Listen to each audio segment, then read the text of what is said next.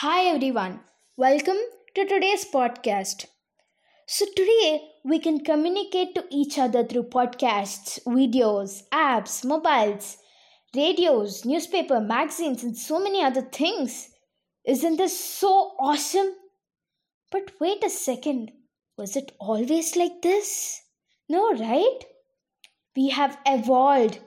In the beginning, we used to communicate or share news and everything from a word of mouth. It was a one to one communication. Well, then we evolved from that as to one to many because of inventions like TV, radio, newspaper, magazines. This was great, but it was one sided communication mostly.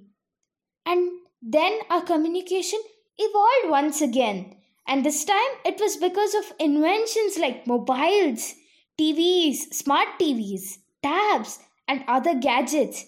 And here it can be one sided or two sided communication.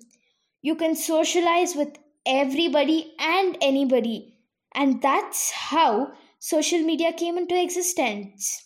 Isn't it amazing and mind blowing how we have evolved from one to one to one to many and then one to infinite right?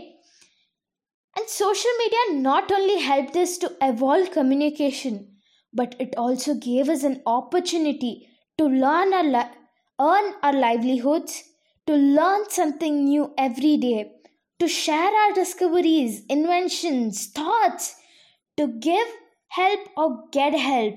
And surely it has kept us all connected during this epidemic.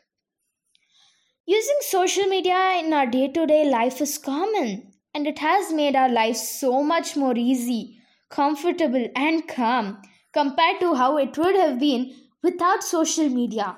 We literally have everything in social media, and that's at a fingertip.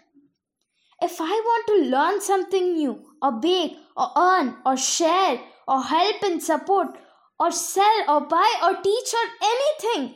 It can all happen through social media. It is such a great advantage to have such phenomenal and priceless tool in our hand. So far, social media has been our savior and a superhero for many of us.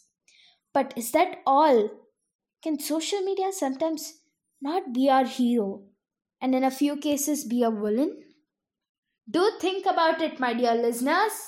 Thank you and signing off, Spurti.